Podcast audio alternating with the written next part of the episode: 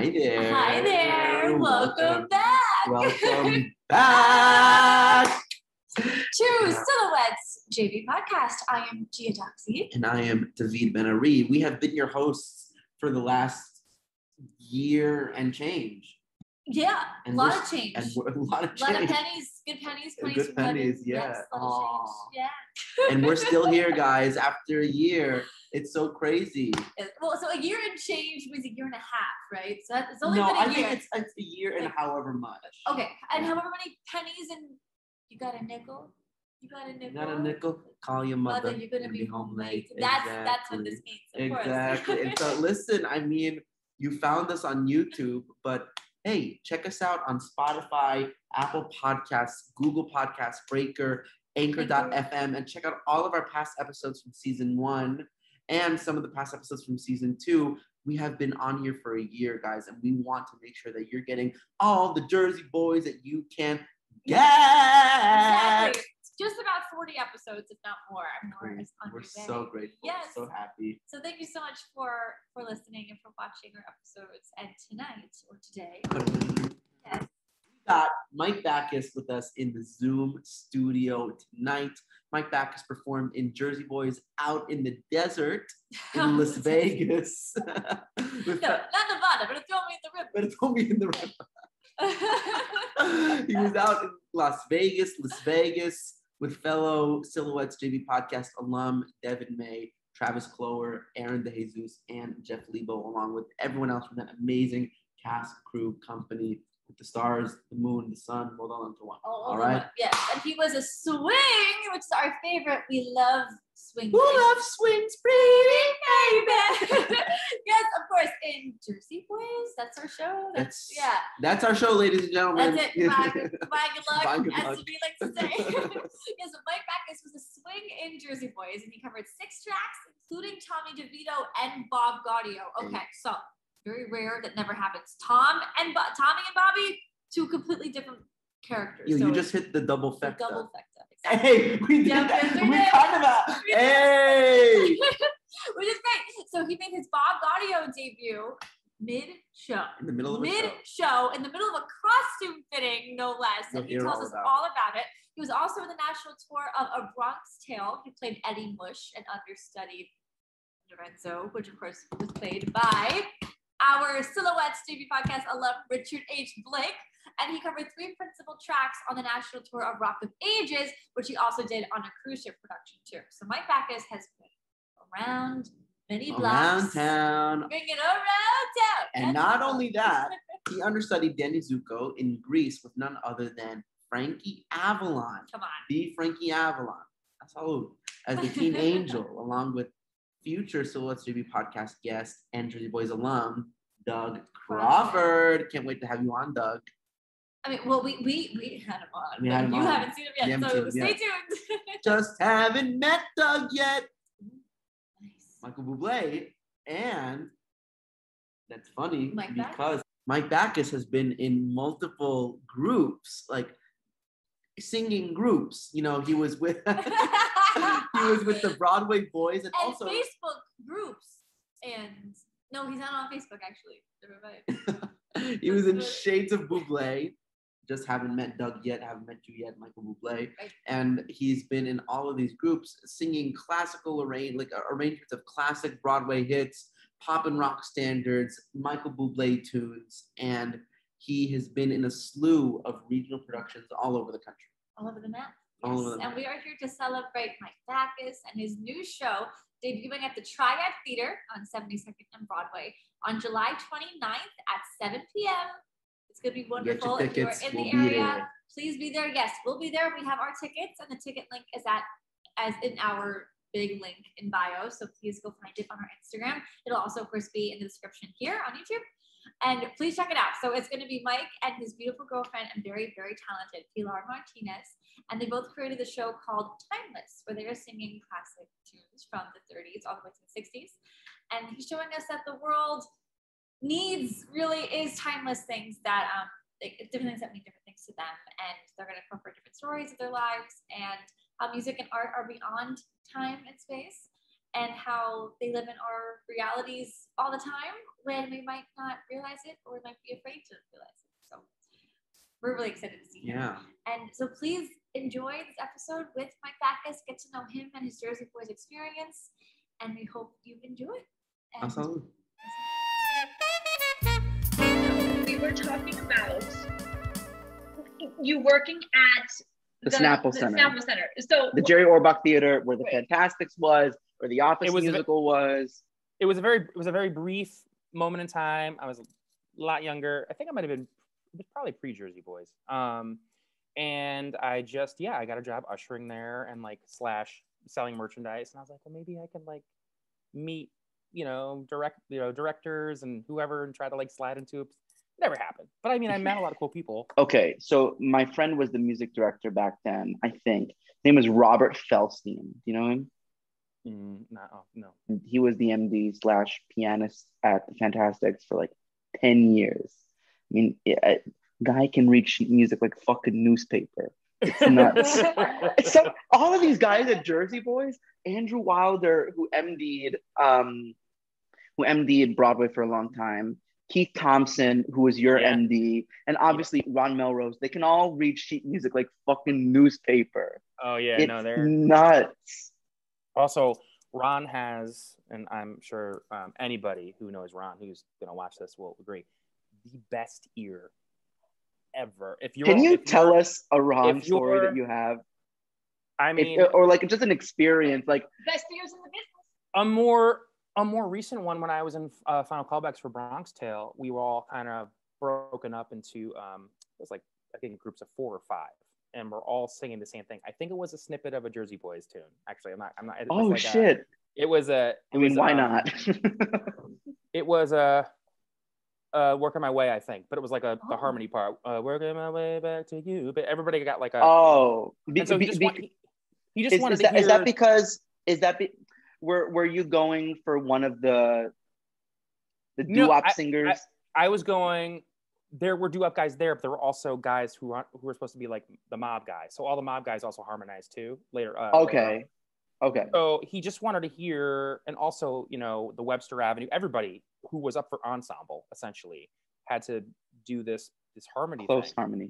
And man, you know, like it was it it blew me away that he could he like you know we'd all be singing and I'm like wow this sounds so good and I'm like wow and then he'd be like stop stop stop and he'd literally point to the person who was like was off. And I'm like how did you how did you hear that? Or he like pointed to the group. I mean I'm not I'm, I'm paraphrasing the moment but it was it was incredible the the ear and and the attention to detail he could have just and he wasn't that close. I mean we were all you know far away from the piano and he was able just to and even and during Jersey Boys rehearsals when you know when we started and he would come in he'd be like nope something's off. Like he just people he, people have that kind of ability you know and he's one of those guys.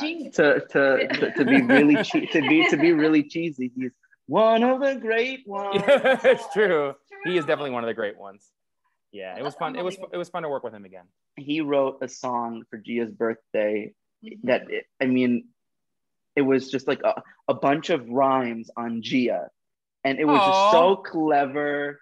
So awesome. It was so great. Aw. I'm, I'm guessing Yeah. you guys had him on the show before as well Yeah, yeah, we had him on back in September. Mhm. Yeah, been- he was he was very cool he was one of our first guests. Um, Michael Fasano, who played Frankie on the cruise.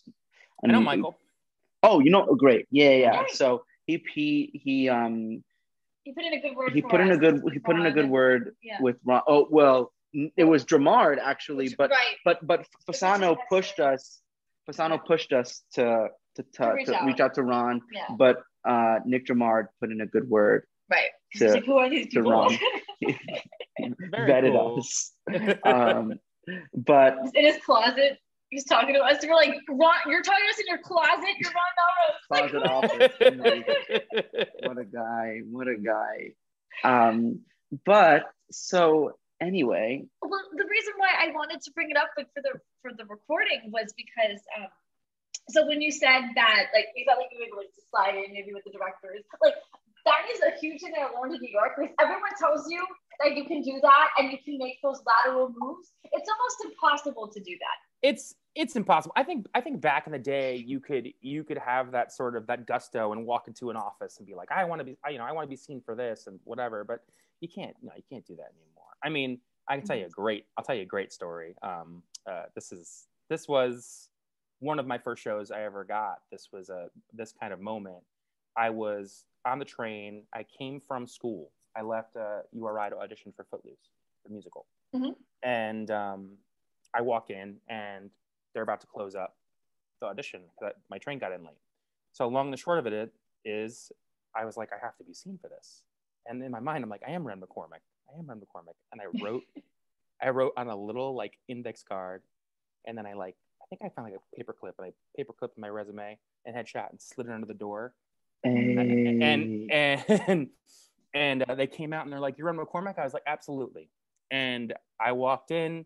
I didn't book Ren, but I booked the understudy and Travis or something. Chuck's like one of Chuck's bad guys. Cut to I so I get that phone call. I'm at Lake Truman Summer Theater and I'm doing summer stock like you know in in rep. And oh I'm all- wow. and I'm, I'm all excited. I get the call that I'm going to be playing Travis on our study Ren. I'm like, oh my god, I got you know. Then cut to a month later, they lose their Ren, and they're like, hi, is this Mike Backus? And I'm like, yeah, how you guys doing? You know, I'm so excited to be going on the road. Da da da. They're like, we uh, like we're we're wondering if you'd be interested in playing the part of Ren. I about lost it. I think I think you can do like in if your gut's saying to do something, Mhm. do it. that was your first big gig and you did it because you took the initiative. I love that. So, because you're right, sometimes it works, sometimes it doesn't. But the but the Yeah. more stories I hear in New York of people who try to move or um well for me, I actually had one of those moments at a job I, I temped at because I just needed something for a month. Like it worked out, but it's just but there's so many we- crazy New York stories that it, things just kind of fall flat when you think it's going to be the biggest thing ever. So you just have to keep mm-hmm. trying until you do get that aha moment. It's So- like And- with, with apartments also, you know, people end up Oh, with these yeah. crazy, crazy apartments that they never would have imagined they that they could actually pay for, you know. right? Just gotta looking. Yeah. and and I think if if I never did do that as sort of out there as it is, I don't know where my career would have. You know, that was like my first big role, and then from there, I was able to you know keep on rising that rising that ladder. Yes. So I was Well, very very blessed. Let's talk about your career. So, Okay. so where are you from? First, Oh, oh gosh, uh, I'm originally from White Plains, New York. Hey, the, be- Hey. uh, the beautiful theater up there. Yeah, they just Um, uh, the White Plains um, that Performing Arts Center right in the heart Yeah. of downtown White Plains. Yeah, it's beautiful. New Beautiful. Rochelle. We're gonna be White Plains. New Rochelle. That's, that's There's- how I get Well, and there's so many. Um, Jonathan Larson went to White Plains High. He sing. Oh, he has shit. that that song um da da da da da da at White Plains High and Tick Tick Boom. That's his well, alma mater. He's Oh my god, and that kind of sounds like ah. but yeah, so um, I don't know if my sisters went to school with him, but I, I think they probably Oh, ran in the same circles. But uh, wow. yeah, so I went to I, I yeah group of White Plains, went to White Plains High School. Um, yeah, that's where that's where I grew up. What else can I say about White Plains? It was kind of cool when I ended up. I'm fast forwarding a little, but when I ended up directing Rent at the Square Foot Theater in Connecticut, in Wallingford, Connecticut, I reached out to Julie Oh. Larson, and I said, I don't know what you're up to, but I would love for you to, to come see this production of Rent. Um, I actually went to White Plains High School, and she wrote me back. This was on Facebook before I was hacked, and I haven't been on back on there. Um, but, Oh, no! this, but she wrote this beautiful message, and she like sort of like let me in a little bit about you know him, and she called him Johnny. She's like, no one ever called him Jonathan. They called him Johnny. She's like, I wish you nothing but the best. It was very sweet. I have this long. I'll I'll send it to you guys. I have a really. I still have the letter um in my. Oh, we'd love to inbox. see it. It was very cool. But yeah, God. yeah. So White Plains It's is the old stomping grounds. That's where I'm from. And and this was after you did Rent, right? this yes so it was it was cool because i had i had done rent at the Engeman then i got to direct it and then i got to do it then i got to do roger again at the Mac- mchayden theater after directing it because they had a, they, uh, a buddy of mine um, josh i'm gonna blank on his last name right now he's a buddy of mine though um, he re- he reached out he was like uh, hey, we're looking for a Roger. Can you come in? Can you sing? And so I was like, sure. And I was a little, you know, I'm a little old in the tooth for the Roger at the time, but I was like, sure, I'll go in. And um, sure enough, I got to do the role again. So it was kind of fun to re, you know, revisit it after directing it. You know, I got to do it once, and then I got to. Sure. Sure, like Yes. a, like a sandwich. Yeah, it was like a, it's like a rent sandwich featuring Mike featuring Backus. featuring Mike Backus as director slash Roger Davis. Yeah, and so jumping ahead a little bit, just to stay on this kind of uh, um, theme of revisiting things. You know, you uh, you told us you were auditioning for Jersey Boys again at the Fulton Theater. I was, but right before um, COVID hit, I had gone in. Actually, Nick Dromard was behind the table because he Yeah, he was the choreographer. Yeah, and so it was kind of it was surreal because I'm like, I know he played Tommy, so they're like, all right, you know, can you do the monologue, and then you know, sing the song. I'm like, that's our song, and he's like, right there. Then, you know, I'm doing the and you know, and he's just kind of like nodding his head, and I'm like, all right, yeah, this is like a good nod, like even though he's a choreographer, but like still, like you want him to like it. I hadn't heard anything, but I'm hoping it's because the pandemic hit, or that I'm just at the time I was wasn't what they were looking for, and because again, you gotta depending on who they're casting for the guys, like I understand, like I'm a little older, maybe the Frank, you know, it's it's it's a it's a chess match as far as like who's gonna match up with each other, you know. So Right. It's the musical I chess. understood that. musical. Yeah. it's- yeah, it's actually, a trend. and just to clarify for for our listeners, so there is a uh, well, th- there was supposed to be a version of Jersey Boys at the Fulton Theater in Lancaster, Pennsylvania. Mhm. Um, there, there were auditions for it last year, so this was right before COVID hit. How do you feel about like? I, I always love having a Tommy that's like significantly older. I than think he, abs- Frankie. he, ha- he absolutely should be because he's first of all he's the pilot. He starts off the show, so Mm-hmm. he's got to have that maturity. He's got to have that swagger, that confidence. He's also I said this to you guys before we had our sound check. He's a ticking time bomb, man. He's he's like Mhm. he's just he, he's living in this like the littlest thing is gonna you know make him lose his lose his cool. So you got to be able to play. You got to be able to play like hey, whatever you need, Frankie. And then you got to be able to, you got to be able to be a tough guy, and you got to be able to be scary because he was. He didn't, I think he didn't mess that- around. Can't be all anger though. I think he's really hurt. I think there's a lot he of hurt definitely there. is hurt. Yeah, it's but it's like it's like so it's it's anger plus uh, uh an ego a ego deflation and a confidence deflation. He's like, and the then group needs also- money. I'm, I'm gonna take care of it. You know, Uh, yeah, the That's- group need that's money. I take care of it. Ooh, I like how you how you just said that. Like, like, Yeah. you like, I, I, like, I, can, can you say that again? I don't even know. I just said the group needs money. I'm gonna take care of it. You know, it's like he's he's like you know. Right, but, but the way you just said it is, is like it's like I'm gonna I'm gonna it's fine, you guys. Like I, I got this. It's not. Yeah, I got like, it. Don't don't Stop be mad doubting. At me. Stop doubting me. Yeah. Right. But, but, but it's, it's, it's like no, like, I take care of it. You know, like it's like a lot of people. it- You didn't you didn't play it selfish. You played it as in like guys, like I got this. Yeah, I got it. I got it. Yeah. Everybody, right? Because it's, I think I think it's very easy to just live and make Here's him nuance. mad and a- angry the whole time. He's not. He's yeah. He's not. be- He. Yeah, yeah. Here's here's a fucking nuance. Take the fucking apes. Get the fuck out of here. God, he has so many good lines. So many good lines. everybody does. Every, yeah. everybody uh, really does have. Uh, lines. you're you're you're giving you're giving us brown. Uh, yeah, yeah. That's because you're paying a Paying shit. a shit. so many. He's like, well, they all have great lines. I mean, come on, the writers were unbelievable. Rick Elice, Marshall Rick Elice, Brickman, Marshall Brickman, course. baby. Hey. Yeah, well, Hey. telling us just like writing, like with, with the humor in the show. He always says he's just like, I don't write jokes, you know. I write laughs. Right. There's a Mhm. difference between writing, which was so significant Mhm. because, like, a laugh, a, a joke is something that you can tell out of context, but a laugh is like you, you, you need the You context. You got to build up, and it, you can't just tell a you can't just tell a laugh outside. You, you can't tell a laugh. You know, you can tell a joke, you can't tell a laugh. right. Which which is so Howard Tucker, who says hello. By oh the my god, way. he he emailed me today, and I need to email him back. Yes, I love him. Such a sweetheart. Love Howard. Love Yeah. Howard. Uh, yeah, well, he, Howard. he actually has a question that he wanted to bring up. So he could even on our, our episode tonight. Oh my But he- but goodness. He had a story that, that you told him how you were like when you were with with Des, you would bring him coffee and you would give him football stats. Mm, oh my god. No, it is. No? This is one of my favorite dead stories because again all this okay we're, we're at the Curran theater pre being at the palazzo in vegas right so we had our sort of our trial i think it was like two weeks or something there right so we're in tech me myself colin trahan graham, graham fenton in the back of the theater taking copious notes and like just watching everything, right? Des, who's down front, he was dealing with one of the four seasons, or, or like all four guys were on stage, they're doing something, and we're like, you know, we're watching everything. He turns around and he's like, and he points, and it might not have been me, but he's like, I need, he's like, I need, he didn't say anything. He's just like, just like, I need somebody. So I'm like, so I bolt down the, I love that Howard thinks it's, it's, it's not, I didn't give him his stat. So I run down and I'm like, yeah, dad, like put me in coach. Like, what do you need? Oh, He's like, I didn't say that. I'm just saying that was the, that was the general, like the thing. yeah, yeah. And um, he goes, he's like, uh, yeah, um, can you find out what the giant score is? Anyway, so uh,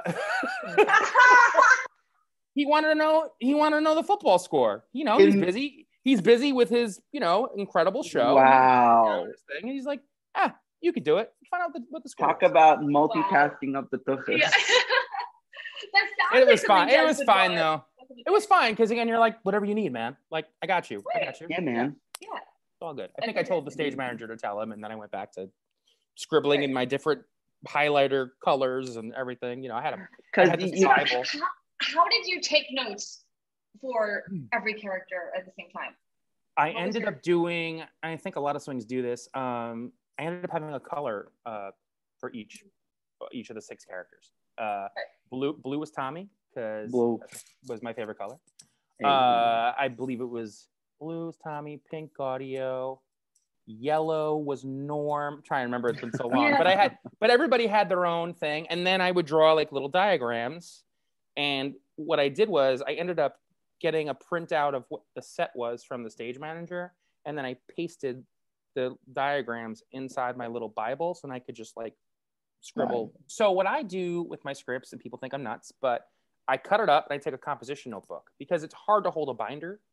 And then I literally take either uh, I normally do scotch tape, and then I pay and then I tape it in all the different um, in the notebook itself. So then it's a lot smaller to hold, Right. and then and then you can literally. So one side is you know obviously the script, and then the other side is where you can write notes in the actual composition notebook itself. Mike, you're nuts. No, I'm just kidding. I'm just kidding. I'm It's a little nuts. coming- And I'm pretty sure- all. I'm pretty sure I gave my like oh I gave mine to Andrew Frace when he took over for me. Oh, So I don't know if he's Frace. I don't know if he still has it, Andrew. If you're out there, if you still have it. Well, so we're having him Um, on in a few weeks, so we'll ask oh my god, that. gotta ask him if he still has it. Yeah, he was. Uh, he but was- so was- I but does so you would but so you would only put the pages of your scenes in the notebook because I, I can't imagine that the whole script would fit into one notebook. the whole script does. If you get a big, if you get a big, you have to cut it tiny enough. Yeah, um, Right. I'll, I'll come over. I'll show you how to do it. You know, you just Please, Please, sure. literally, yes. okay, so when did you know that you wanted to direct? Mm, um, I don't know. After you've like, after you've done a lot of like regional, and you're in the room and you sort of have to like bite your tongue because they're trying to figure something out, and you're like, I kind of think I know what we should do here, but I can't say it because you don't want to step on anybody's toes. That's when I knew Hey, I was hey, like, hey, coach, I I, have a play. yeah, after after I had enough experience of being in shows, I felt confident enough that I'm like, I can direct stuff. But it didn't.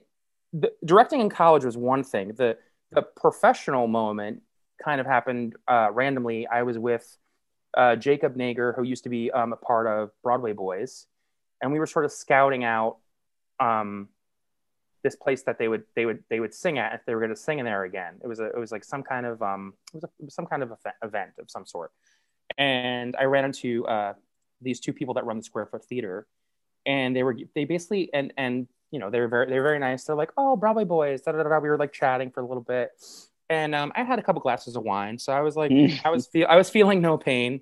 And they started talking about all the shows they were going to do, and they mentioned Rent. And as I said before, Rent was a very important show for me. It was one of the it was, it was definitely a catalyst for me loving musical theater as much as I do. And they're like, yes, we're doing this, we're doing this, we're doing Rent. And I'm like, do you have a director yet? Like, just like flew out of my mouth. And they're like, no. And I was like, I would love to. And I didn't ever think I was going to hear from them. I didn't think I didn't think anything about it. I went back home, you know, cut to like a couple days later. They're like, hey, so are you interested in directing Rent? You know, what have you done? Da da da. And I was like, well, I really only did stuff in college, but um, they gave me a shot, and I got to go to Connecticut, and I got to direct it, and there were there were uh, kids, uh, young adults, and then there were adults in it. There was like a spectrum. Yep. And um, Hey, wow. it was it was really great. And from that moment on, after I had, I mean, it was a massive cast. Rent's normally a, a tiny cast, but because of community theater, you kind of had to, you couldn't really, you couldn't really cut anybody. You had to find yeah. something for them to do. And Find we- and we something did for a everyone. of that. Um, that's when I really got the bug, and I was like, man, I want to do this again. And uh, I got I got to do that. I got to um, actually be in charge of a camp at Camp Metalark in Maine. I got to kind of run. The I've heard of Camp Metalark. Yeah. I did I did Rock of Ages there with kids. Oh, How was shit. that? It was fun. It was Was Rock it of Ages. junior- It- was it's the junior junior, version? the junior version, but it was still really cool. Yeah. Um, yeah, we did, and we did some, we did some like short one acts and plays, and I, uh, we did a little like a musical review. Like, we, I taught like classes during the day, and then we'd be, you know, working on the show at night, and. It mm-hmm. was really fun. Directing kids is a lot of fun. I Yeah. Very, I- it's very rewarding. And when I did thirteen, that's when, that's when like I I just love that show, and I get again to see them up there doing their thing, and the girl who sang, oh, what's the song I'm thinking of? that's what it that's what it means to be a friend. she was so adorable and i would and i was just like weeping watching her sing this song and she was Some of these kids are so talented. And she was tiny she wasn't as old as some of the other kids in the show but i still cast her because she was really really really good and some other older kids were kind of upset but um she was phenomenal in the role and she broke and she broke your heart when she sang the song you know and you're just like oh And your eyes are all yeah Yeah. Na, na, na, na, na, na, na. Yeah, I can't think of the words right now, but yes, I, oh, that song's so good. It's I used to shout out to musicals. JRB. Yeah, shout out, shout out, JRB. I salute. JRB. So I, I, I used to direct um kids theater a lot growing up. Growing Mhm. up, that's not. But so I I for years I was um junior and senior counselor at a at a musical theater summer camp in Miami, and then the summer of 2017 2018 and then the summer of 2018 2019 i was the actual director of the camp um, and i used to write musicals for them also so that those two summers i wrote them and directed them. Wow. and we had this yeah and we had this one girl both of those summers she's maybe eight or nine years old. She has the emotional depth of like a teenager who's who, who does musical theater. It was Mhm. un, unreal. So Yeah. I, I i i co-wrote this uh, video game musical with one of my best friends and she this girl was playing this little girl was playing the main character and we wrote this very soft tender ballad for her to sing and she just everyone was crying every night because the, seriously the emotional depth from this kid is insane she Wow. she she's gonna be like if she really pursues it when she's older she's gonna Yeah. be huge she's Wow. gonna be huge um so it, it is like you said very rewarding because very, yeah. because you, you, you, you, you, you get to be a part of their journey. And it's like, I, you know what? I knew them when they were just, you know, little pitzels. And, but when they were little pitzels doing some amazing work. when it comes to directing Rent, I would love to know your approach because I, I've seen Rent three times in different different community theaters, but I've never seen a good production. That just gets the message. Well, like like I've seen great like all my friends be in it and do a great job, but it's just not. I don't feel anything. the vision is not there. Yeah. So what what's your vision when when it comes to directing Rent Well, I or, think- or any uh, contemporary musical?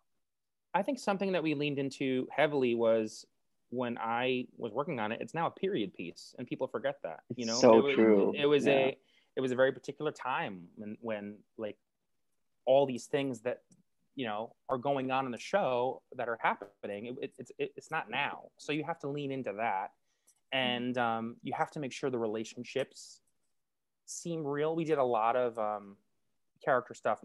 You know, Sans just working on the scenes and the songs. We like I had Roger and Mark just like talk to you know just just you know pretend they're in their in their loft hanging out. Like what what would that what would that dynamic be besides you know what you're giving on the page? Like let's just if you're hanging out, what would that be like? And so we did it. We did some improv. Um, there, Nice. you need- there there needs to be if you don't care about that core group, you're you're dead in the water. So Mhm. that was the big thing for me. I was like, we got to make sure this core group. I also was very lucky because I cast, I ended up casting uh, the guy who both because we didn't have an Angel and we didn't have a Collins. So Oh, I ended up, I end up casting the artistic director of the theater as Mhm. Angel and his partner Pat as Collins. And so Oh my god. that wow. love was already was already, Already there. There. That, that was one thing I was like, okay, I don't have to worry about that. They're they're good, you know. And then I just really focused on They'll rehearse at home. and then I fo- and then I focused on you know the relationships between Mimi and Roger and, and Mark and I also you know I did a little uh I didn't whoever was right for the role was right for the role. You know I ended up a African American guy played Roger. Um Nice. very uh, very similar voice to um when he did the rock stuff. Very similar to Cult Personalities lead singer. Like he had a really cool rock uh belt. He was so cool. And then um you know I I, I I flipped it. You know Maureen was still attractive in her own way, but she wasn't like skinny mini. She had some curves on her, and she, you know, it wasn't like I didn't. Again, if you're gonna do a show, you know, don't just do what's done. We want to find something interesting, a new take on it. Because then why are we doing it then? We just want to recreate what was already done on Broadway. That's boring. So let's find something that's that's new and interesting about it. And so I wanted all the people to have real relationships and to not be I, I wanted to look at that CD and be like, okay, none of them look like that CD. Because It sounds like you're an ensemble director. Yeah, I Yeah, yeah, you want to make thank it. you. There's community. It's it's not all about the leads. Like there's there there are many other and, and I think because I've played ensemble a lot, I, maybe I lean towards that. But it's you know it takes it takes a village. It doesn't take Takes one village. person It to only you know. takes a village. exactly. Well, let's talk about Vegas. Oh man. All right. Hey, Okay. he went to Vegas for his health, right? Yes, it's Yeah. you. Get moving to Las Vegas. Why? Yeah, help. How did you first find out about the show? And Oh my gosh. Uh, I saw the original cast on Broadway. hey. the um the woman I was dating at the time, who's also in the business, who I won't say who it is, um, she's like, you need to, she's like, you need to audition for this, and I was like, ah, I'm never gonna get this. It's never gonna happen. Da, da, da, da. And it's just ironic because I remember my father playing the Four Seasons in the car for me. Like there were a lot of like Mm. things that sort of like led to made, that yeah led to this moment. So I was like, ah, you know, I'll I guess I'll audition, and um, I auditioned. I was I was beyond thrilled. I kept on getting callbacks, and then you know there was that really really nerve wracking, heart palpitating callback of like being in front of Frank and Frankie and Bob and Des and Sergio and Mary and your and, every, and Tara and everybody's in the room, and you have to like play six different people in a row. Um, I remember I went I went from Bob, and then I just was like, well, how am I gonna like make this cool, like be and be be Joe Pesci, and then I just kind of like spun around and I was like, Tommy, I got your fourth guy, and I just like went, and they laughed, and I was like, all right, cool, I'm making them laugh, you know. So um, it it was just a blessing, and it, and it sort of was one of those things that felt so surreal when I got that phone call. I remember scream. I mean, I had zero voice after screaming at the top of my lungs with Mary on the phone. She's like.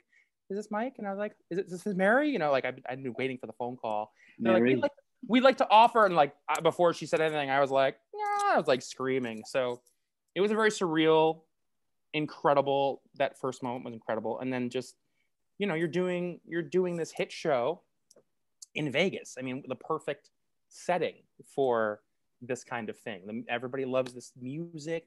Um, you, you feel like you know you feel like a rock star when you're up there playing these guys. You just they forget that you're not really them and you know it was just uh it was wild and and and also you know to on the other side of the coin you know it was very easy to walk into a club oh a jersey boys okay and like you know vip Yeah. you know it was like it- hey. lot of- there was a lot of that too you know and so that's where you know you had to you had to be good about you know you got a job to do and you got you got to you can play you know you got to had to had Work hard, play hard, right? yeah Yeah.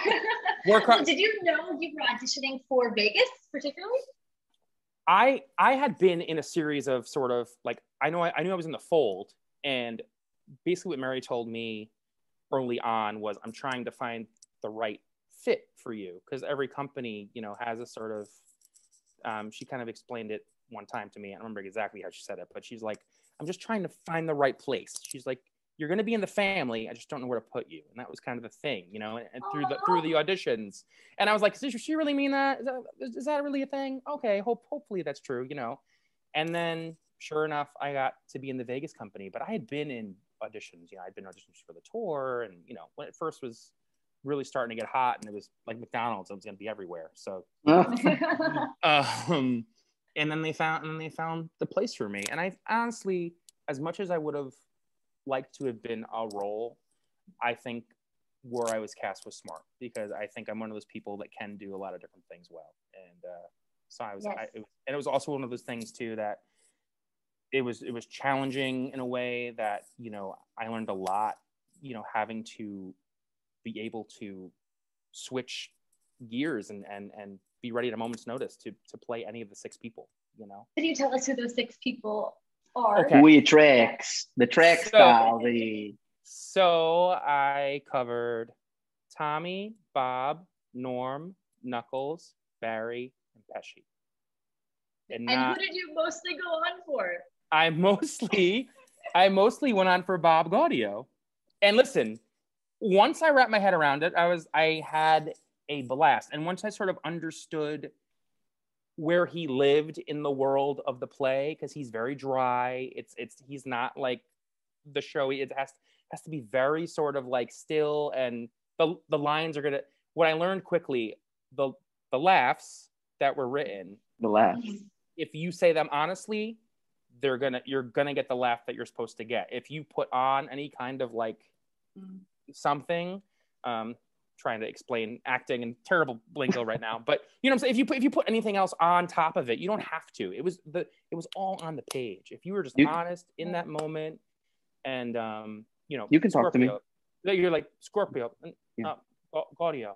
You know, very just like like innocent. You know, he's so he's so innocent, and even and that first time when he comes out after you know he's the last guy you meet, like hi Bob Gaudio, last piece of the puzzle, and you're just like playing your piano and you're doing your thing. If you're just genuine and, and innocent, that payoff for when you're then the businessman in the second act and you're running shit, like when you're like you're Mhm. running everything and Tommy's like about to lose his mind. It's just so great because he comes from this like innocent place, even though you see moments of it in the in the scene, um, um, somebody said you're right. He's like, no, well, I want this and I want this and I want this. And I don't Yeah. know the lines right now.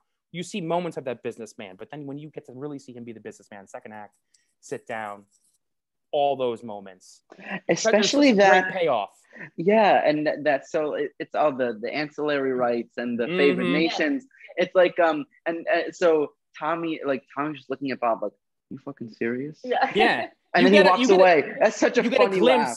Yeah. You get this glimpse of what's to come, of what he's what he's going to be like. But he's still very timid. But when he when he you know grows into being a man, because I think Bob really kind of that's his arc. It's he's very much a kid, and then he really grows up to be where Tommy is a man. He's just a man child essentially. man Exactly. child. That- And that's that's Yeah, the foil there. That's no, the you're foil. right. um, and so when when Bob, you know, when, when he asserts himself, and and it's such a great it's such a great payoff. Also, his monologue at the end, hands down, I think is one of the best ones. written. Bob's. Oh my god! Yeah. Oh my god! Mhm. So good. So, so I, good. I, I, I, rem- I, I without me. Yeah, I remember the first time I heard that line, I was like, shit. Mhm. yeah, it's such. It's just so. Again, the, the entire thing is. And well it written. totally contradicts, like in a in the best way. It totally contradicts like uh, the whole thing about the fucking ego. Maybe it could have been an ego thing. Right. And then Yeah. Bob is like all Yeah, Yeah. it's like uh, uh, I'm probably one one out of ten Italians who doesn't like the drama and everything. But then, and then none of it's gonna happen without me. Yeah. It's like, okay, okay, go He can't- smoke your he- cigar. he can't help himself. He can't help say it, but it's still it's still an understated ego. It's not a Tommy ego. It's a very much like I wrote all the Yeah, songs. you're right. You're right. it's out, everybody. You know, it's like it's like um I was I was the guy. You know, so it was a, it was a very great time getting to play that role. I loved it. So tell us, tell us about The so moment. you're- yeah, so you're so you're going for a, you're going for a costume fitting. You just had a put in. so yeah, so I just had my final put in as Bob. Sort of, I was cleared for people that aren't really familiar with that term. I was cleared basically to go on for Bob now because I had done the the ragdoll moment. I was in wardrobe and I had the you know I had the blue pants on. I had a I had a white tank top on. I had my dress shoes on, and I was just getting you know fitted. You know, getting the pants just right. Which also like oh, oh, so but it wasn't an actual fitting, or was it? it was pretty much a fitting. I mean, it was during the show. Like they we. That's was, so were- weird that they would have a fitting for you during the show. Like he might have to go on. Well, once the show started, I guess they were just like, "Can we get this done?" I, I guess they were trying to kill two birds in one stone, like do a show and get people fitted for stuff. So I'm in there. It was, per- it was someone that didn't have to run the show, obviously. So they were just down there helping me. And all of a sudden, over the loudspeaker, we hear Mike back to the stage, please. And I was like, they just say what I think they just said. Yeah, Mike back to the stage, please. They're like, you better go. And I was like, what's going on? And so we sort of heard, we sort of heard the music, uh, the talking and the music stop. And I was like, oh my god! So I start running down this like super long hallway that's like in the belly of of uh, the plot, the palazzo. That seems to be so much longer when you actually have to get somewhere. then like from my left flanks you know from my left comes comes colin he's like got the script you know flanking me on the right is graham giving me water. He's like you're on go up there. Like and then I'm, so i'm like running you know I, I get up there they they put me in the outfit and now they're like this is going to happen. So they know it's going to happen. So jeremy just starts kind of riffing the bob monologue in a tommy kind of way. And I remember I'm like, oh my God, it's gonna happen. It's like right before Sherry for all you Jersey boys fans out there, right before the big three. And All I you kind of- submarine watchers. I get like lightly not because I wasn't like not gonna go, but they're like, okay, you know, it's your it's you're ready. It's your I'm in cue. the jacket. and so I go out on stage and um, he's like saying some line and he's like, yeah, and he's like, uh, he's like, yeah, so um, are you ready? Are you ready to do this, Bob? Something to that effect. Jeremy, I'm sorry, but it was something similar to that. And I was like, ready as I'll ever be, Tommy. Boom, boom, boom. And then we then we and people lost So- their minds because the show Wow. They're seeing this person for the for, they're like who is this? You know he's not in the show he's the understudy so they're like so everybody was on board. They were like i hope this guy like kills it you know and i'm doing my thing and Oh, they're screaming. Was- energy. Can, can you describe what, what it looked from when you were in the wings? Like the show stopped for how long exactly before Tom, Jeremy started ripping uh i didn't really hear talking until i got up like the steps because i had to go like through this Steps of tunnel the palace. Right. I, I had to go through this tunnel and then up, you know, up another set of steps, and then we get to the theater, and there were more steps to get onto the stage themselves. So I didn't really hear any talking again until I think he they somehow let him know through some kind of sign language that I was going to be, you know, coming in, you know, because um again Bergen had fallen. He went down the. Hmm. I'm about to leave for Frankie's house when a tune pops in my head. I don't have a tape recorder, so da-da. and then he like ran down the steps and slipped mm. on on himself and hurt himself, Oh and he oh had to like crawl. Can you imagine? He had to like crawl off. Oh my oh my God, god. And he was out. He was out for a while. I'd say it was like at least a week that I was on for Bob, and you know I became more comfortable as I went on. But this moment was just.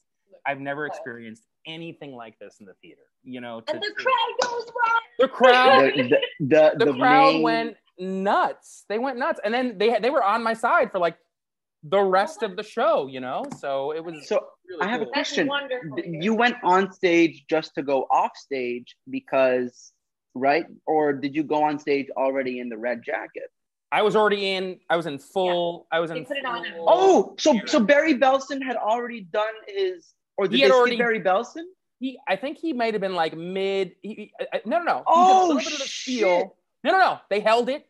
He did. He did the spiel after he said the. He said, "Are you ready for this thing?" And then he said, "The four seasons." I think like he cut some of it, so we went right into it. oh Um, so so everyone had already left the stage come back on stage and now you're on stage in a jacket. Because they real they realized that Bergen Now I Bergen could not continue. They're like, "Oh, he hurt himself. Like he's gonna be fine." They realized they were like, "Oh no!" Like it's oh no else. And oh no, oh no, no, no, no. Um, yeah, and it was But the just lights did not go down, right? Like so Nope. when, when when a hold happens, Nor- everything's I think normally like yeah, like lights go up in the in the house. They say like, ladies and gentlemen. I don't I don't remember because it's been so long. Ladies and again gentlemen. because I'm old. Um, No. what No. how, how BJ did it? I don't know if there was a moment of saying something. There might have been. It felt so fast. I was I was rushed up there, and then you know Jeremy sort of was riffing on the Bob monologue. I, I, and then the music hit, and they were all like looking at me, and they you could tell they were kind of like, okay, like this is gonna be interesting. You know, they're all like looking at me like, okay, does he know? Does he know his job? You know, because like, they're checking in. I'm like, all right, guys, here we are. Do do do. You know, and I'm just kind of like looking at them, and it was just, oh, it was so wild. I think at the time, who was Frankie? Was it Rick? It, my first might have been Rick. Um, it, it, it, it- if it, so it was really early, right? Yeah, it was pretty early on that I, I got I got to I got to do it. The scene when if- the Jersey contract scene when he's saying Mm-hmm. like we, we should do our own thing.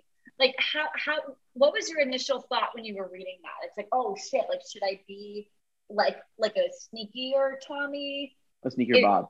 Well, no, no, well, no, well, no, but like like. Do, did you read it as Bob trying to be like Tommy Oh, by okay. trying to take control? I read it like Bob was really looking out for the best interest of the group, and he's like, "We need to do this in order to protect what he's like. I, I know we have together." So I never, I never felt, I never felt uh, when reading it that Bob was ever sneaky or backstabbing. Bob just Right. knew what needed to be done in order to get to get things done. Why didn't Um, Yeah. why why do you think now uh, we just want to we just want to always clarify that when we talk about Bob or Frankie or Tommy we're talking about the characters The in the show. Yes, the yes, real yes, yes, yes. Yeah, yeah, no, we, yeah, we, we just always like to Yeah. clarify that. But hmm. why? Yeah, I because never, I, I never got the, when I read it. I, I, and, and when I played it too, I didn't, I, I never played it like he, he was being sneaky. It was like very much So- like this is the best interest of the group. This is why we're gonna do this. when when Or- Nikki when Nikki Yeah. says in Act Two, "What's Gava?" Why do you think he didn't know about it? then, then you know, no, but, but it's so interesting. Like, it, like may, maybe, like I feel like Bob would say, "Oh, it never came up." What? It never came. But I mean, obviously, that scene never happened. Like, Mhm. you never see a scene where Nick asks, like, and and Yeah. and, and T- Tommy just blows it off. You know, it's it's it's it's uh Frankie Frankie and Bob's partnership.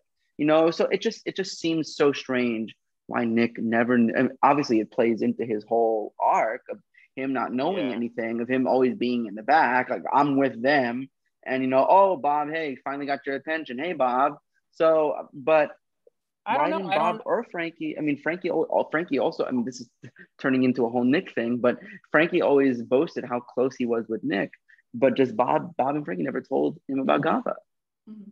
I, that's a really good question. I, uh, you would think he would have known that, but I think because Frankie and Bob were so tight, maybe he just they just didn't bring it up. And or another maybe piece is they didn't want to tell Nick because then Nick would tell Tommy. Well, well, back in the day, it was all about loyalty. And like, for example, we were watching, um, we were watching the, the Sopranos pilot last night. Oh And the- man. it's the- yeah. So we're, Yeah, we're, we're getting we're getting because Many Many Saints Saints of Newark Oh, the trailer movie. came out. October. Looks so good. Oh, right? I looked. I watched that trailer. I was like, why am I not in this movie as some kind of extra or somebody? Aw. It's so good. It looks so good.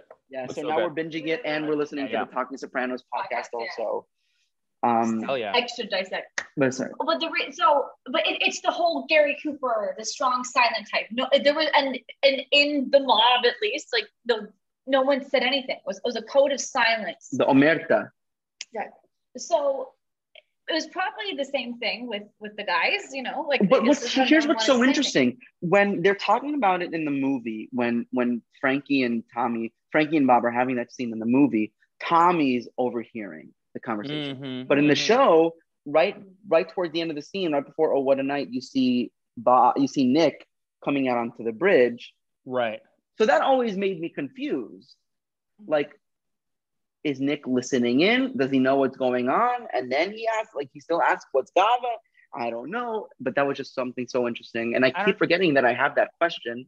I don't know. I'd have to. out. There you go. I'd have to refresh my myself and see it again. Like I said, I want to and see the staging and see if I think that it was a purpose uh, on purpose thing that like he's there in order over here, or it's just staging and he's above. You know, they're they're going on. You know, It- it's it's it's just so interesting. Like, yeah, maybe, maybe. that would change oh. the dynamic oh. of the entire show, though. Honestly, because that would make that would totally make Bob the pseudo bad guy. Yeah. have you guys have you guys ever asked either like a a, a, a Nick or a Bob about? I this? keep fucking forgetting about that question. I've had I've had this question for months, but I keep forgetting You to ask it. me. I don't know. I've never like like I said, I never I never thought Bob was being sneaky. I just think it was one of those things that he just didn't. Just You know. I Yeah. think Yeah. I, I, I, I think there might be also I think There there no might be motive. also Right, right. but so I, I I I always think about the relationship between a stepchild and a step parent, like someone who's coming into a family.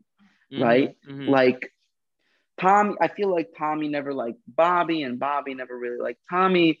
And one thought that one was invading or stepping in on the group, and one was trying to like they were like having like a, a an arm Power wrestle, a power. That was definitely a power struggle. yeah, Yeah, absolutely. I think it was definitely. a power- I mean, it, it it all ends up in smoke between Tommy and Bobby at the end. Um, yeah, I- I mean, it, we're gonna buy you out. I I I- I don't. I, you don't buy me out. I buy you out. With what? yeah, and that's a but- great, it's a great moment for Bob. That's such a great moment for Bob. to be able to say he's been waiting to say that for so long. With what, Tommy? Mm. What are you gonna buy me out But with? I, I feel like I You feel have like no he money might. left. I feel like he might have had it locked and loaded, but at the same time, I feel like it also is something like like I, I I finally realize now that I can stand up to you because you're nothing more than some some stugats who just borrowed a bunch of money and Yeah, now again, I I, don't think- I don't think there's any sort of animosity when he says it. He's like, with what, Tommy? It's very sort of, and if you play it that way, it should be played very just like, what are you gonna buy me out with? Like, not, not like. That's exactly what Corey Jacoma Yeah, it just has to be also. very just like, with what, Tommy? What are you gonna buy me out with? well, it's just wild because, like we mentioned earlier, you um like it seems like you'd be the perfect fit for Tommy, but you went on for Bob Moore. So and Yes. you only went you only went on for you only went on for Tommy once. I did a bunch of tell us rehearsal, about but then one time. Yeah. uh, the one, the one Bob, I mean, the one Tommy moment. Yes. Tommy moment. Um, wow. I mean, it was so. It it happened in a flash. It was one of those things I di- I did not see coming um because the stage manager was very like me pro Bob, but you know, I got the I got the call. You're going on. Um, I went to the theater. All the guys knew that like my heart was like, mm, I love. I love Were you you you were going on for Deven May? Who was I going on for? That's a very good question. And again, I'm old. Wait, so this this was in 2008. it might have Um, been. It I think it was- have been. Kush. Might have been Kush. Kush. Yeah, Yeah, it yeah. might have been Kush. Jeremy Kushnier. Jeremy Jeremy Kushnier. Kushnier. Sorry, Jeremy yeah. Yeah, um, the, the the guys were great. They were um very welcoming. They all did a little. They would all do like a little shot before they did the beginning of the show. It was fine. It was like a nip, but they, there was like there, there were things they did, and they welcomed me with open arms. And um, you know, when I got when I got behind that fence, and I'd been behind there once before because I was on for uh, Nick DeVito and Norm. Um, it was a, but then to be where Tommy, is, it was just a very and and uh, and you're you're coming down stage with the snaps. It was just a those surreal- those snaps that I, I still can't. Yeah. I, I've been trying to figure out how to do those snaps. For You months. can't do the snaps. You can do the no, snaps. I I Hold just on. learned. I just learned how to do the. yes, Oh, here we go. Here we go. Wait, I don't know. I don't know if I have enough room where I am. And I remember, um, mm, uh, wait, mm, uh, Yes, I can't figure it Uh, out. It's a it's a style. It's a style, man. You gotta like I rock know, into I it. can't. in I, it. it took me years, not years. It took me like a year to figure out how to floss. Not like my teeth, but you know that floss move. Yeah, yeah, yeah. So I, Also, This is such a this is such a stylized thing because a lot oh, of guys, that that I a do. lot of guys, a lot of guys want to do this. It's not that. Yeah, no, I, I- I'm always doing this all the time. Like, Yeah, yeah, yeah, yeah. I'm always doing that. I'm always doing It's the fucking heel twist. It's all it's all in the, it's all in the style, baby. It's all in the style. Baby. Can we see your jacket on that? oh yes, Oh she's wearing God, a yes. special jacket. I will show you. I will show you. This is. Oh, thank you. This is that's just from my father who passed. I got this in Vegas. Oh, Wow. wow. So it's a, it's a Celtic cross that was on his ring. And so I got that, and then it says father. I'm actually gonna add probably my mom to this as well. Beautiful. Um, so this is There This it is- is. That's so this nice. is OG Jersey Boys Vegas cast. You can't get this anywhere else. It, Love This is it. right here, baby. This is it. Yes, and with the gray part of the, I love that with the back. That's wonderful. I'm actually I'm a little hot, so I'm gonna take it off right now. There you go. Yeah. All right. So when I was in Vegas, um, obviously I wanted to be, you know, Tommy. I wanted to be Bob. I wanted to be all these roles, you know, and I was given opportunities to audition for tours and this and that. and never happened. I ended up leaving the show early. Um, after a year and a half, I went and I did a, a different. I did a regional production of Rent. Um, I got frustrated because I really wanted to audition for the Broadway show when they were looking for replacements for for bigger parts, Tommy and whoever other were basically Tommy, but whatever they were looking for. And I made a big mistake. And um, while I'm on this, uh, I like to um, apologize for my indiscretion when I was younger and didn't realize um, the hurt and the effect it would cause, um, the ripple effect, because you know what I as much as I wanted it, I was not entitled to it. Yes, I covered the roles. Yes, I knew them, but I was never entitled. And I think there was a sense of entitlement, and I never should have put it on uh, Facebook. So um, it was a huge mistake on my part, and I just I thank my lucky stars that both um, Dodgers and Tara Rubin Casting. Um, I'm hoping. Well, I know Tara Rubin Casting forgave me because they got to give me Bronx Tale recently, and thank them for that. Um, I'm hoping the Dodgers has forgiven me. Um, maybe they haven't, but it was a very silly move on my part. I never should have done it. And um, if any young people are listening um, in the business, don't do what I did. uh, it was a, uh, it was, you know, I, I and I, you're going to yell 10 years again, but I mean, it took me 10 years to get back in the good graces with a casting office, and uh, I had to be very upfront about any agent I was meeting with. Be like, listen, this happened. You're going to hear about me. You know, at the time, I I I, I lost my agent. I you know when I when I did what I did, I lost my agent Wow. immediately. Um, I, I was blacklisted from Tara Casting. I wasn't called in for anything they were doing.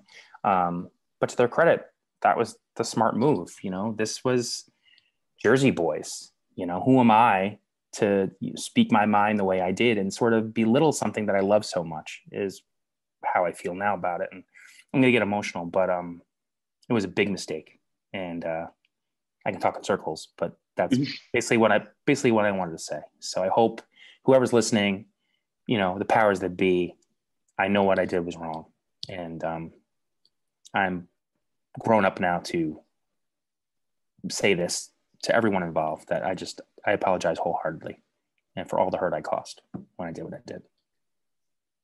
Well, Yeah. let's raise a glass and also salute to us owning our mistakes because we all make mistakes. And I, I, I Salute. definitely like w- Salud. And young people too. Exactly, that's what it. And, and for a lot of young people too, this is a huge thing for all of us to know. Just be careful with with what you put online. Discretion, what exactly say. what you said. It's so important. Right, and, and You really do. You gotta be careful. Right. Yeah. And, and if anything, just go directly to the source with any con- concerns that you have, and Yeah, it's Absolutely. to go directly to them. That's, But you know Yeah. what? We'll, we'll tell you, Yeah. Mike, everyone, you know, that we've talked to, um, you know, when we've mentioned your name or we've, we've talked to Ed, they, they all love you, brother. They're like. Oh, They all love that's you. very nice. That's very nice. Thank you. Thank yeah, you. Yeah. And And, hey, family is everything. We all make mistakes. yeah, you know, like, That's that's that's what it's for. And so so how did it go with when with the Bronx Tale? Oh, Bronx Tale was. Yeah. I mean, again, for me, Mary, you about- tell you said that Mary was your champion. she is she is my that champ. She is my champion because she was the one that brought me into the fold when they were still looking for roles, and the role they were trying to fill was Eddie Mush cover Lorenzo.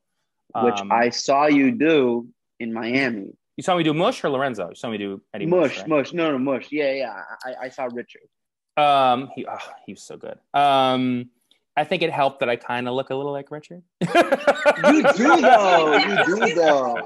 no, no, no, no. He's he's he's he's, he's more handsome. But um, no, I, he he was great, and Mary was great, and they brought me in, and again, we I will I will say what happened. Um, I was highly considered. She's like, we're gonna talk. You know, the team is really interested in you, but they heard about what happened. We're gonna have to talk about it. So then, my hand to God. Um, I had to get on the phone with Jerry Zaks, the Jerry Oh Zaks. shit. Yes, my heart is like in my throat, and I had to be like, listen, what I did back in the day was a terrible mistake that will not happen again. You know, I because he wanted to make sure that I was on the up and up, and I wasn't going to be a hothead, and I wasn't going to do something stupid. And to I I understood it, you know, and in that moment, I completely understood it, and I had to, you know, and I said, Mary, absolutely, you know, please give me his number. I'll call him, and uh, thank God, and thank my dad and whoever else was helping me in the moment. Um, that they again took a chance on me and they gave me a, ch- a second chance and um, i got to do it it was a wonderful experience it also kind of came full circle because uh, my father and i used to watch the movie and we used to quote it Mhm. all the time so to then to sort of jump into this story that I love so much and watched from my father, and then play. Lorenzo was kind of my dad. I'm sure a lot of people say that, but Lorenzo was, was basically my dad. So then get to kind of play my dad in a show when I got to go on was really uh, was quite something. And then Yeah, you, you you you told us that whenever you would go on, Richard would ask you how the show went. He uh, is a class. act. Richard H. Blake. For yeah. on- he he he really is a class act. I've understudied a lot of people, and I'd say nine times out of ten they don't care how you did. Richard was always like, "How'd it go? Yeah, how you know you know how'd this go or how'd that go?" And and he was always you know just really just you know it, it, the, it's a little thing, but it but it, um sorry, it means a lot. It means a lot to someone when someone checks in like that, you know, Sure. and um, takes that takes that time because you're you're working hard to preserve what they bring to the table every night. You know, eight eight eight days or whatever, how many nine shows a week? I know. Eight shows. week. eight shows a week. So when someone someone who you someone who you look someone who you look up to is like, how did it go playing my role? You know, I was like, you don't have to like he just you know he cared. It was nice and It's the little you know things. just means a lot. The little things, absolutely. So let's can you can you tell us about your new show? Yes, uh, we my my girlfriend and I have created a show called Timeless. Um, it is you know it's one of those things where yes it's a little bit of a review, but it's from the 40s to the 60s. Uh, big big band music in the first act, and second act we do a lot of like 50s 60s rock and roll. It's gonna be amazing. There's gonna be a horn. Hey, I think if things work out, we talk about a saxophone. Hey, Mike Backus gets a fucking horn section, okay? Yes. Triad Theater is gonna be a horn section, Like a live band. Live There's band. definitely definitely a live band. There will definitely be a live band. Yes. Um, our, our, our musical director is wonderful, Brian P. Kennedy. He was our um, my musical director for Bronx Tale. He's doing the arrangements. He's playing. Um, we're in the process of finalizing who the music the musicians are as far as drums and bass and guitar, but there will be definitely a live band. Absolutely, absolutely. And because I wanted to do something uh, a little different, because you go to see these shows a lot, and it's most of the time it's like kind of the same genre throughout the whole the whole thing and so we're doing something very different where we're kind of flipping the script second act and, and giving you and giving the audience a wide net of music. So it's just so it's it's it's, one- it's one night but it's of a lot of different a lot of different genres. So i'm excited about it. Yeah, it's, it's, I think I'll be talking in between the kind of cabaret style. yeah there'll be there'll be Yeah. some banter. There's a very personal moment where i talk about my father and what he introduced me to. I don't want to give it away in case people come see the show but the person that he introduced me to and that kind of is a catalyst for the music that i listen to um, throughout the beginning of my life.